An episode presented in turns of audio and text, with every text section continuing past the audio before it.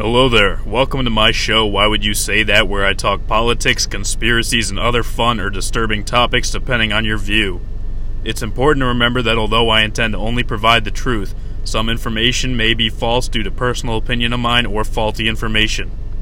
Remember, you may learn things here, but it's always important to form your own opinion as well as do your own research. Do not just take my words for granted. So what I'm here today to talk about is the prison industrial complex. This is a one of my more highly researched episodes compared to the last few. So hopefully this is going to be the way that I will be proceeding in the future with a more heavy research-based show so that I have more information for you to take in so you can learn something more.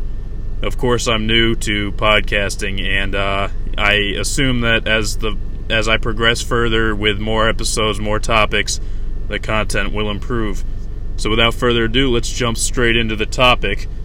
So, as I said, today we're here to talk about the prison industrial complex. Now, this isn't about prison exactly. It's more just about how the entire system is rigged to benefit the elite lizard people and use humans as livestock for money flow. Now, I say lizard people, that doesn't necessarily mean literally lizard people. That's more so just a contain-all term that I use a lot to refer to the elites, because honestly, I'm not sure that any of us can really name who's really in charge here. And it's like that old saying goes, if you know their name, they don't control shit. So that's not always true, because we do know the names of people who control a lot of things, but the more nefarious people hiding behind the closed curtains are, of course, people that we do not know of. So, back to the prison industrial complex. Contained within the prison industrial complex is a series of factors, some of which are obvious if you think about it, some of them aren't. But still, this is these really aren't things that most people would find themselves thinking about. But if you do think about breaking down what's contained within the prison industrial complex, as far as money and finance-wise, Here's kind of a breakdown of it. So within the prison industrial complex, one of the biggest problems is the use of privatized prisons.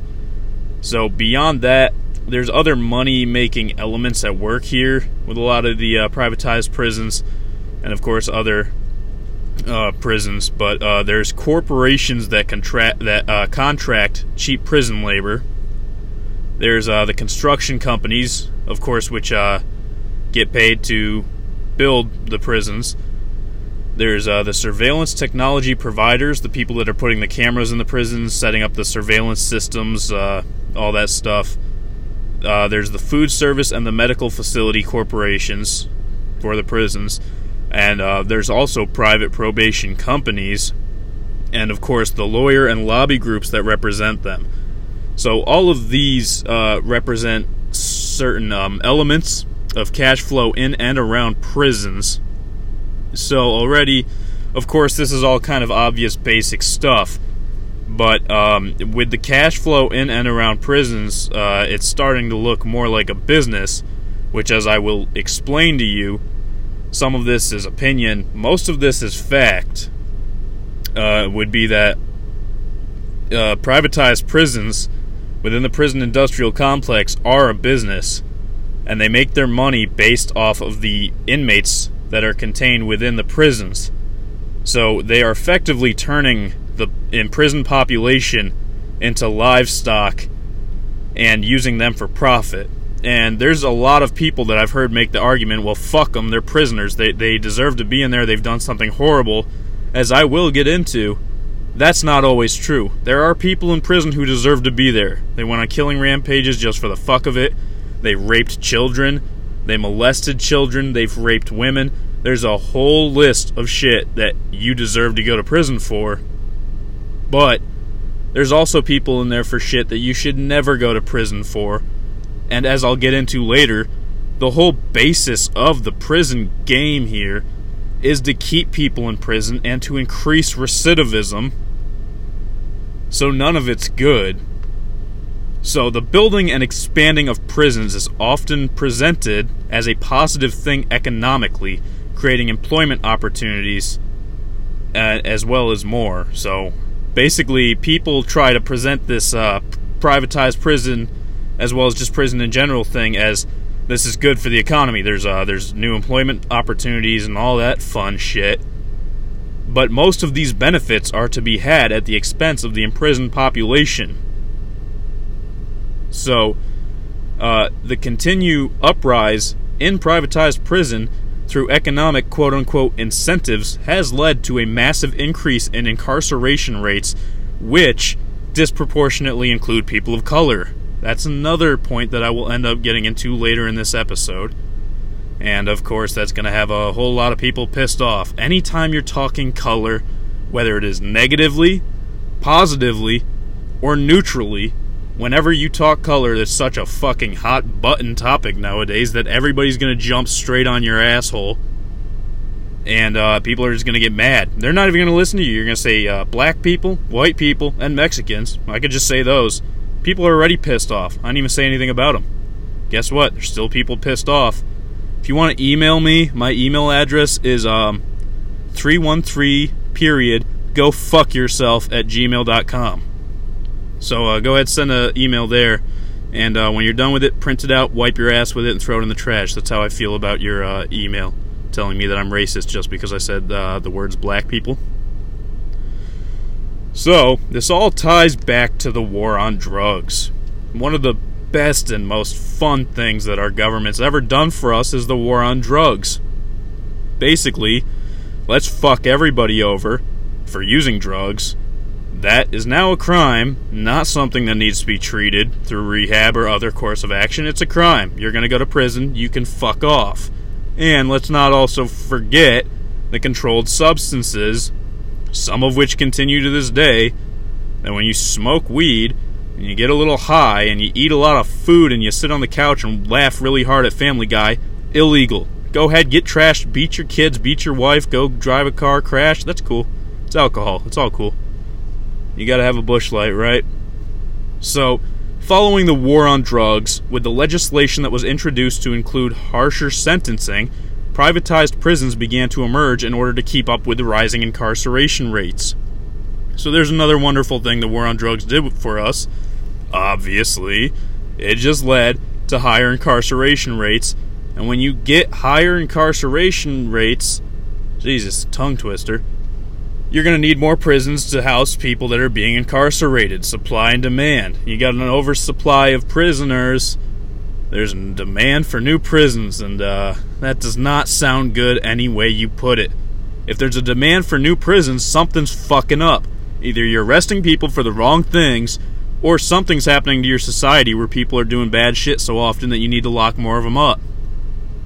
So a federal program was initiated with the American Legislative Exchange Council and the Prison Industries Act in 1979 called the Prison Industry Enhancement Certification Program.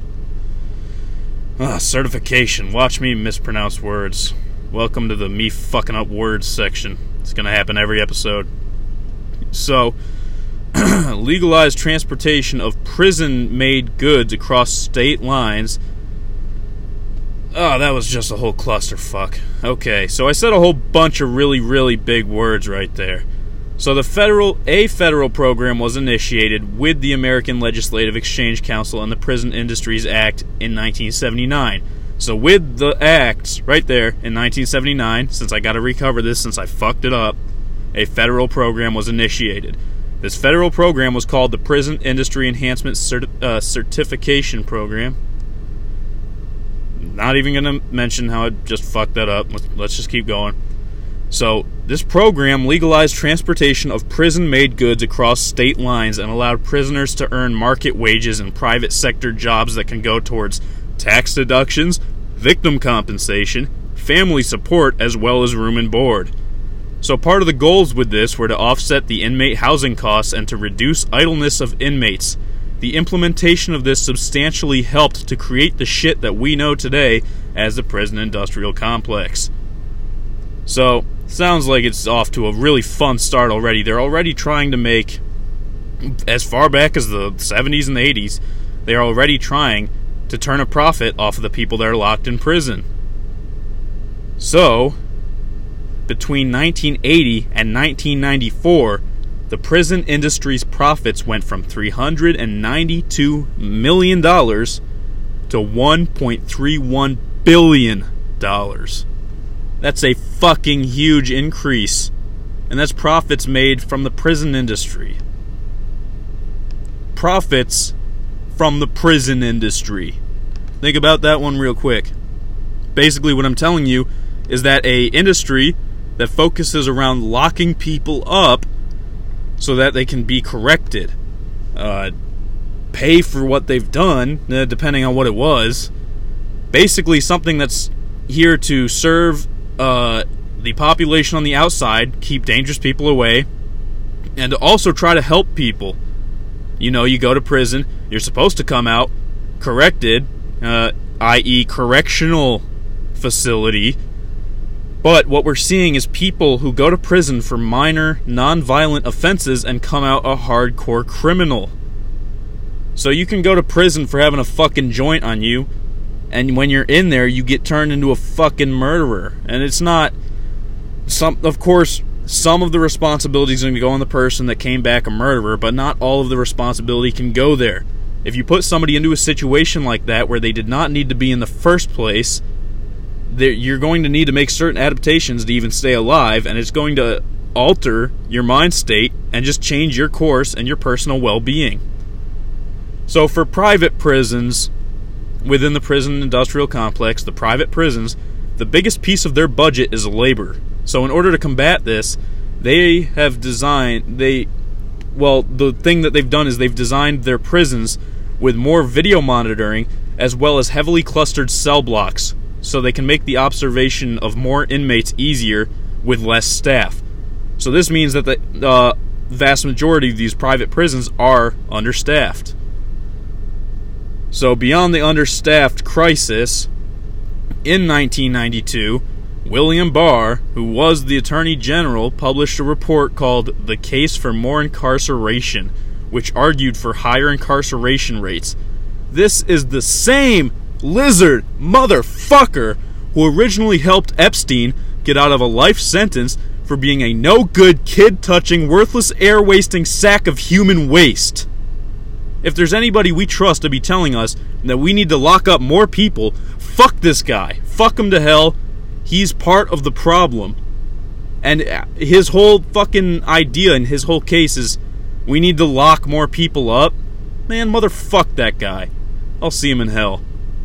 So this was soon after followed up with mandatory minimum sentencing, which is a huge contributor to a massive rise in incarceration rates. So now we're going to move on to Bill Clinton. Yes, Bill fucking Clinton. How is Lizard Boy involved? Well, Clinton passed the Violent Crime Control and Law Enforcement Act in 1994, which is the biggest crime bill in history. This act directly increased prison funding by $9.7 billion. It also introduced the Three Strikes Law, which subjects those convicted of three offenses to inhumanely long prison times, which is 25 years to life minimum. Still wondering how we got such mass incarceration? Because shit's already starting to not look so great over here on my end. Just having to read this shit fucking pisses me off. Because how are people not seeing this? And something I hear from so many people in the real world, when they see prisoners working on the side of the road and shit, they're like, good, they need to be doing that. And in some cases, yes. If a guy molested a kid, fuck him, let him work outside, do all that shit. But there's people who don't need to be in there. There's people who shouldn't be in there. And it's basically modern day slavery, especially when you consider the disproportionate amount of African Americans that are locked up in there by design. So if you take that into account, that African Americans are being locked up disproportionately in prisons by design, and that prisoners are oftentimes forced to do labor, that's just modern day slavery. Wake the fuck up. Like, come on. So with all this bullshit, From 1970 to 2005, inmate population within the U.S. increased by 700%, and into the early 2000s, some states had 50% of their prison population being held in private prisons, and at least 9 more states began to expand their private prison contracts. Now, some private prisons have become such profitable businesses. Key word, prisons, businesses. Prisons that have become such profitable businesses that they are publicly traded companies. Wondering how this is tied in with the central banking cabal? Because you know goddamn well it is. Some of the biggest investors in private prisons have been banks, including Wells Fargo, Bank of America, Fidelity Investments, and the Vanguard Group. Wells Fargo alone has invested $6 million in CCA.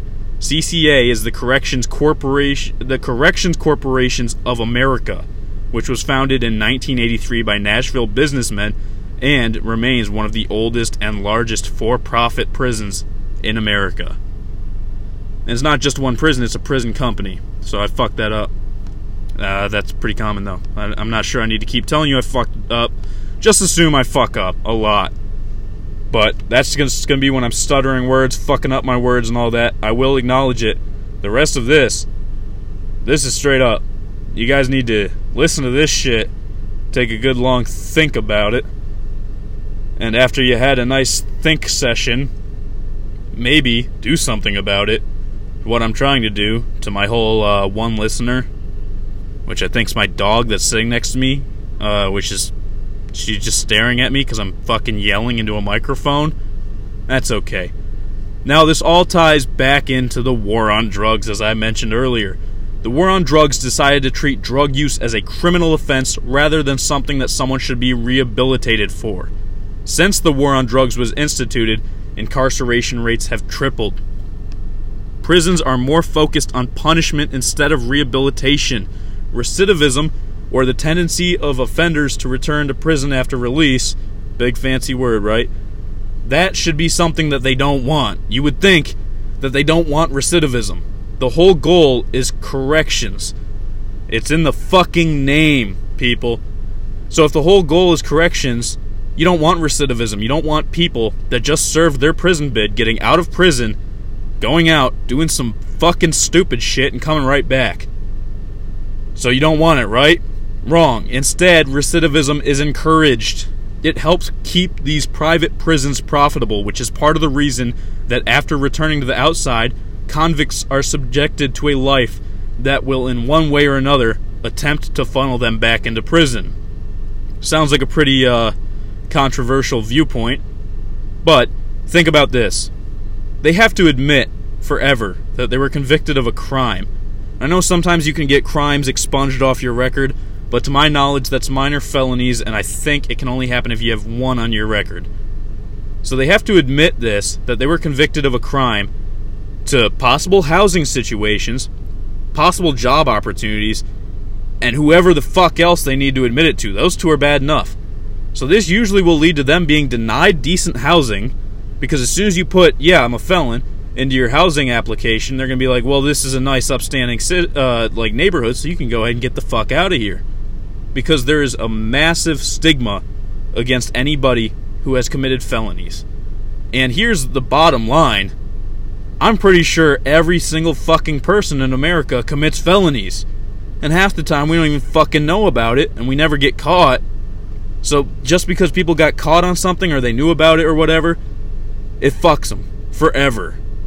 So the next part, after possibly losing out the opportunity to live in a nice place, just because you went to prison that one time, or maybe the other times, who knows how much of a party animal you were, then they have to say that on a job application.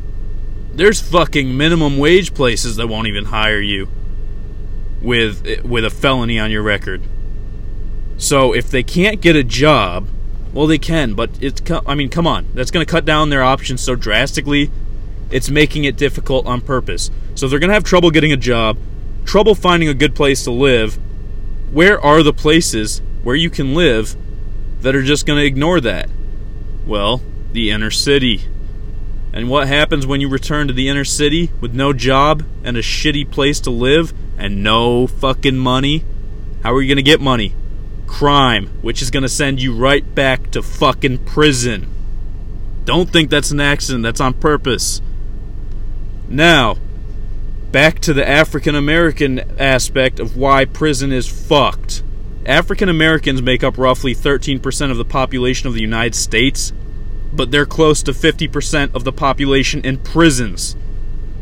Now, of course, racist people are going to say this because black people commit a lot of crimes, but this can be partially attributed to inner cities being higher crime areas and inner cities being predominantly black.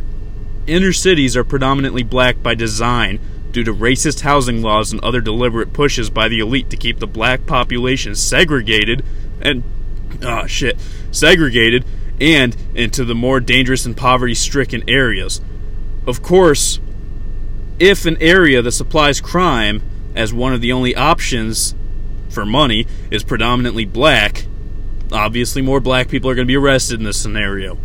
However, it also comes down to the treatment of black people within the justice system as well. Basically, what happens to you after you're arrested? Well, the days of horrible racism in society are not far behind us. In the same way that many of my black friends have older relatives who lived through the days of pervasive racism, many of the older white population did as well. Except, think about which side they were on. The black people were the ones that were being discriminated against because of their race. Who was doing it? The white people. And guess what? Many of both parties are still alive. So if many of these older white people are still alive, you best believe many of them still hold their racist beliefs. Can't teach an old dog new tricks. So with a police force that tends to attract racist personalities, as well as a court system primarily ruled by older white people, once they are arrested for a crime, a black person will oftentimes face a harsher sentence than a white person, even for identical crimes. Sometimes a white person will get let off. They'll get let off with probation or sometimes even let off altogether. And with a black person, they'll throw the fucking book at them. And if that doesn't sound wrong to you, something is wrong with you. Now, as far as prison population, just in general, for every 100,000 people that are living in the United States, 724 of them are in prison. In second place with this statistic is Russia, with 581 people per 100,000. Now just go ahead and ignore the per 100,000 people.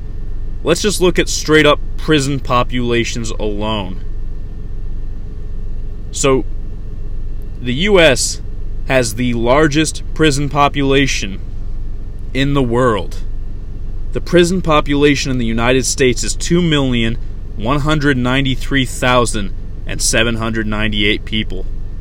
China has about 3/4 of our prison population.